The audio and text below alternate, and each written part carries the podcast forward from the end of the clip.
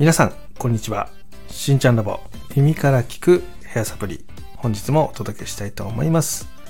この番組では皆様の髪の毛の悩み頭皮の悩みにフォーカスした配信をしております。皆様の髪頭皮の悩みの原因改善方法そして髪の毛の知識そういった情報を提供する番組になっております。ぜひ最後まで聞いていってくださいね。よろしくお願いします。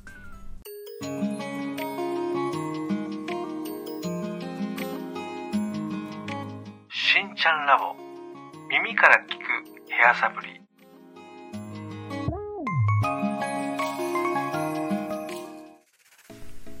それでは、え今日の話はですね自分の無意識の癖が髪の毛を傷めちゃってることにつながるそんなことがありますよって話をしていきます。これ非常にねあるあるな出来事です。皆さんも経験ないですかね。例えば高い高価なヘアケア商品を使ってるけどもとかね、えー、そういうものを活用してるけど美容機器とかね。結構高価なものを使ってるけど髪の毛が跳ねるとかね。髪の毛が広がる。髪の毛がまとまらない。そんなこと経験ないでしょうか。これね実は自分自身の無意識にやってる癖がそうさせてる可能性があるよって話を今日していきます。でこれはねその結構あるあるなんですよ。結構ねいいものを使えば髪が綺麗になる。そういう風にね思ってる方多いんですけど実はそこよりも自分自身の無意識に行ってる行動っていうのが実はめちゃめちゃ重要だったりするんですよね。だから商品よりもそっちの方をしっかり意識要は無意識から有意識に持っていくことで髪の毛が劇的に改善するみたいなね。そんなことが起きます。今日そこについて話していきますのでぜひ最後まで聞いてみてください。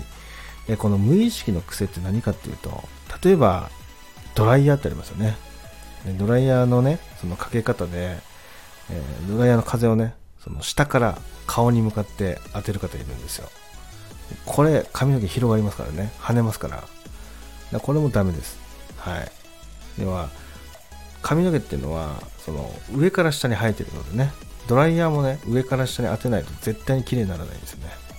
そこはしっかりね理解しておいた方がいいです。で結構いるんですよ。下からねこうあの腕でね腕手でこうドライヤーの口を下から上に向けてこう風をブワーって当てて髪の毛がどんどんどんどん外に跳ねてるのに気がつかずにずっとグワーっとねかけてる方いるんですけどもうそういうのは絶対に跳ねるのでやめてくださいねっていうところですね。であとは、えー、ドライヤーがねそのやる前とかに、えー、髪の毛にこうヘアオイルをこう塗りたくって乾かす人これもね結局熱伝導っていうのを上げますのでね、えー、どんどん髪の毛が焼けるわけですよね。でまあ、どんどん乾燥するんでそれは広がるよねとかねごわつくよねみたいな話になったりとか。全部こういったことってね無意識で行ってるんですよね。こうやってねって言われたかどうかは覚えてない人が多いんですよ。えこうやるんじゃないんですかとかこうやってって言われたような気がするとかっていう方多いんですけどそうやって言う人もいるだろうけど美容師さんの中で。基本的には、えー、それをやると髪の毛っていうのは負担がかかると。っていう事実があるので、えー、そういったところをねこう一個ずつ見直していく。そうすると例えば結構ね高価なそのヘアケア商品とかっていうのの効果が最大限に生かすことができるよって話になります。特にシャンプーコンディショナーとかねシャンプートリートメントとかっていうのは結構ねこういう間違いドライヤーのかけ方やそのドライヤーする前につけるものとかのことが原因で全然シャンプーの効果とかっていうのが出ないっていうケースって結構あるのでそこの自分の無意識にやってる行動なんとなく毎日流れ作業でやってるような行動一つをちょっと見返すといいかなっていうふうに思います。シャンプーとかもね、よくあるのはね、泡立てないとかね、そのシャンプーなのに3プッシュ、4プッシュ使ってやってるとか、あとトリートメントの減りが早いみたいなね。そういう方っているんですけど、それも全部無意識なんですよ。誰もそんだけ使ってねって言ってないんだけど、無意識にそれだけ使ってるんですね。そういった一個一個の行動を見返すと、結構髪の毛って一瞬で綺麗になったりします。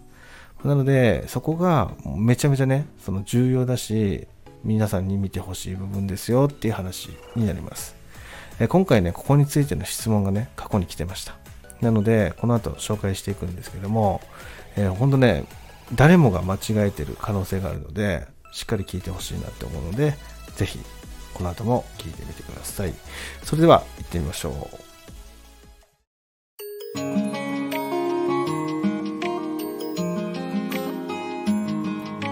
しんちゃんラボ耳から聞く部屋サプリ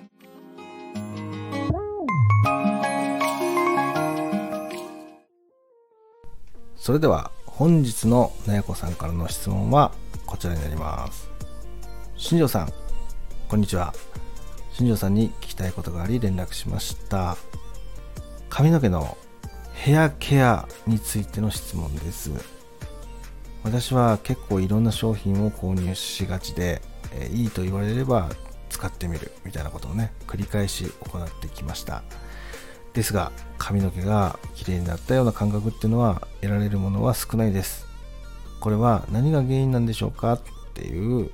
質問が来てました。これかなり素朴な質問ですね。結構あるあるというかあの使ってるものの効果を感じられないっていうケース結構あるんですよね。で今回の場合すごく種類を使われてきたという話を伺ったので僕一つずつね聞いてったんですね。で、えー、もともと自分の髪の毛っていうのに求めてるものはツヤとまとまりなんですよ。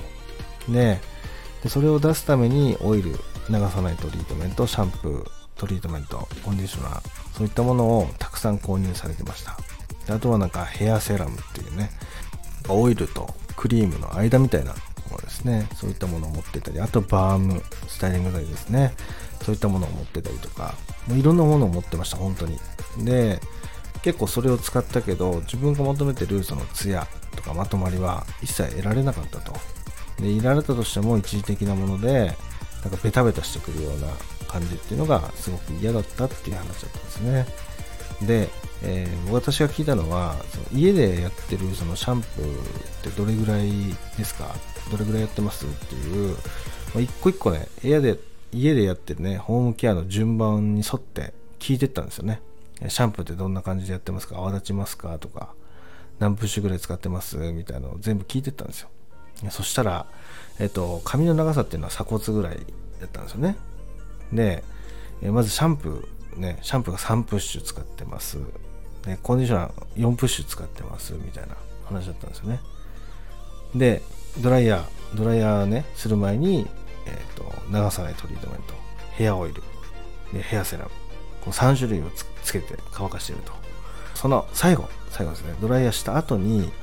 えー、さらにヘアセラムをつけてるという話だったんですよ。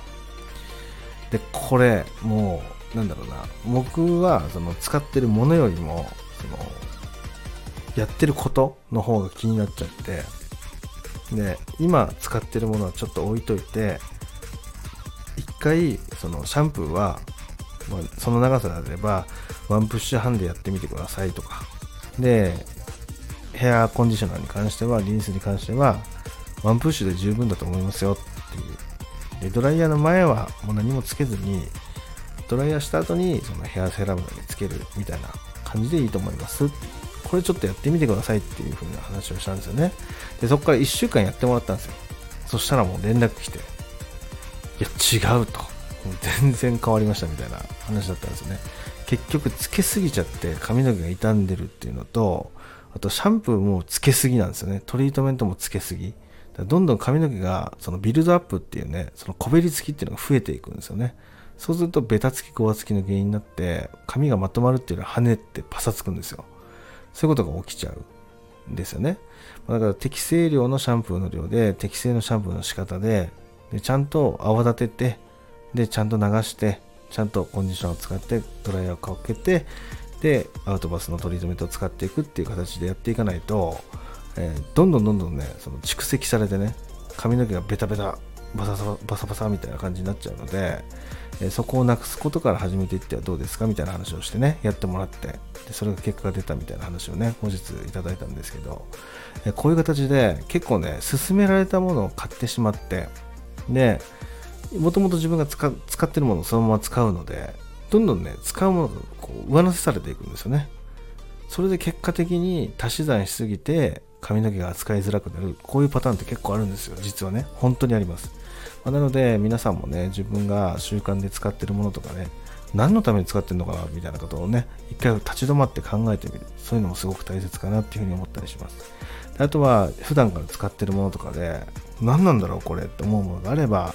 一回ねその名前とかその成分表とかっていうのを写真で撮ってですね私に DM でポンって送ってもらえればそれがどういうものなのかっていうのを調べてでお答えしてねこういう形で使っていくといいと思いますよみたいな話をねしていけると実際その自分が使ってる用途として求めてるものと実際上がってきたものに相違があればそれで綺麗になるわけがないってことが分かるので、えーそういった気づきにもねなったりするかなと思うのでね。ぜひご活用ください、えー今日はねこういう形で終了させていただきたいと思います。それではね、えー今日もね最後まで聞いていただきありがとうございました。また皆様の中でもねえーそういう疑問質問があればどしどし DM いただけたらなっていうふうに思うのでよろしくお願いします。それでは今日もね最後まで聞いていただきありがとうございました。ではまた金曜日に。バイバイ。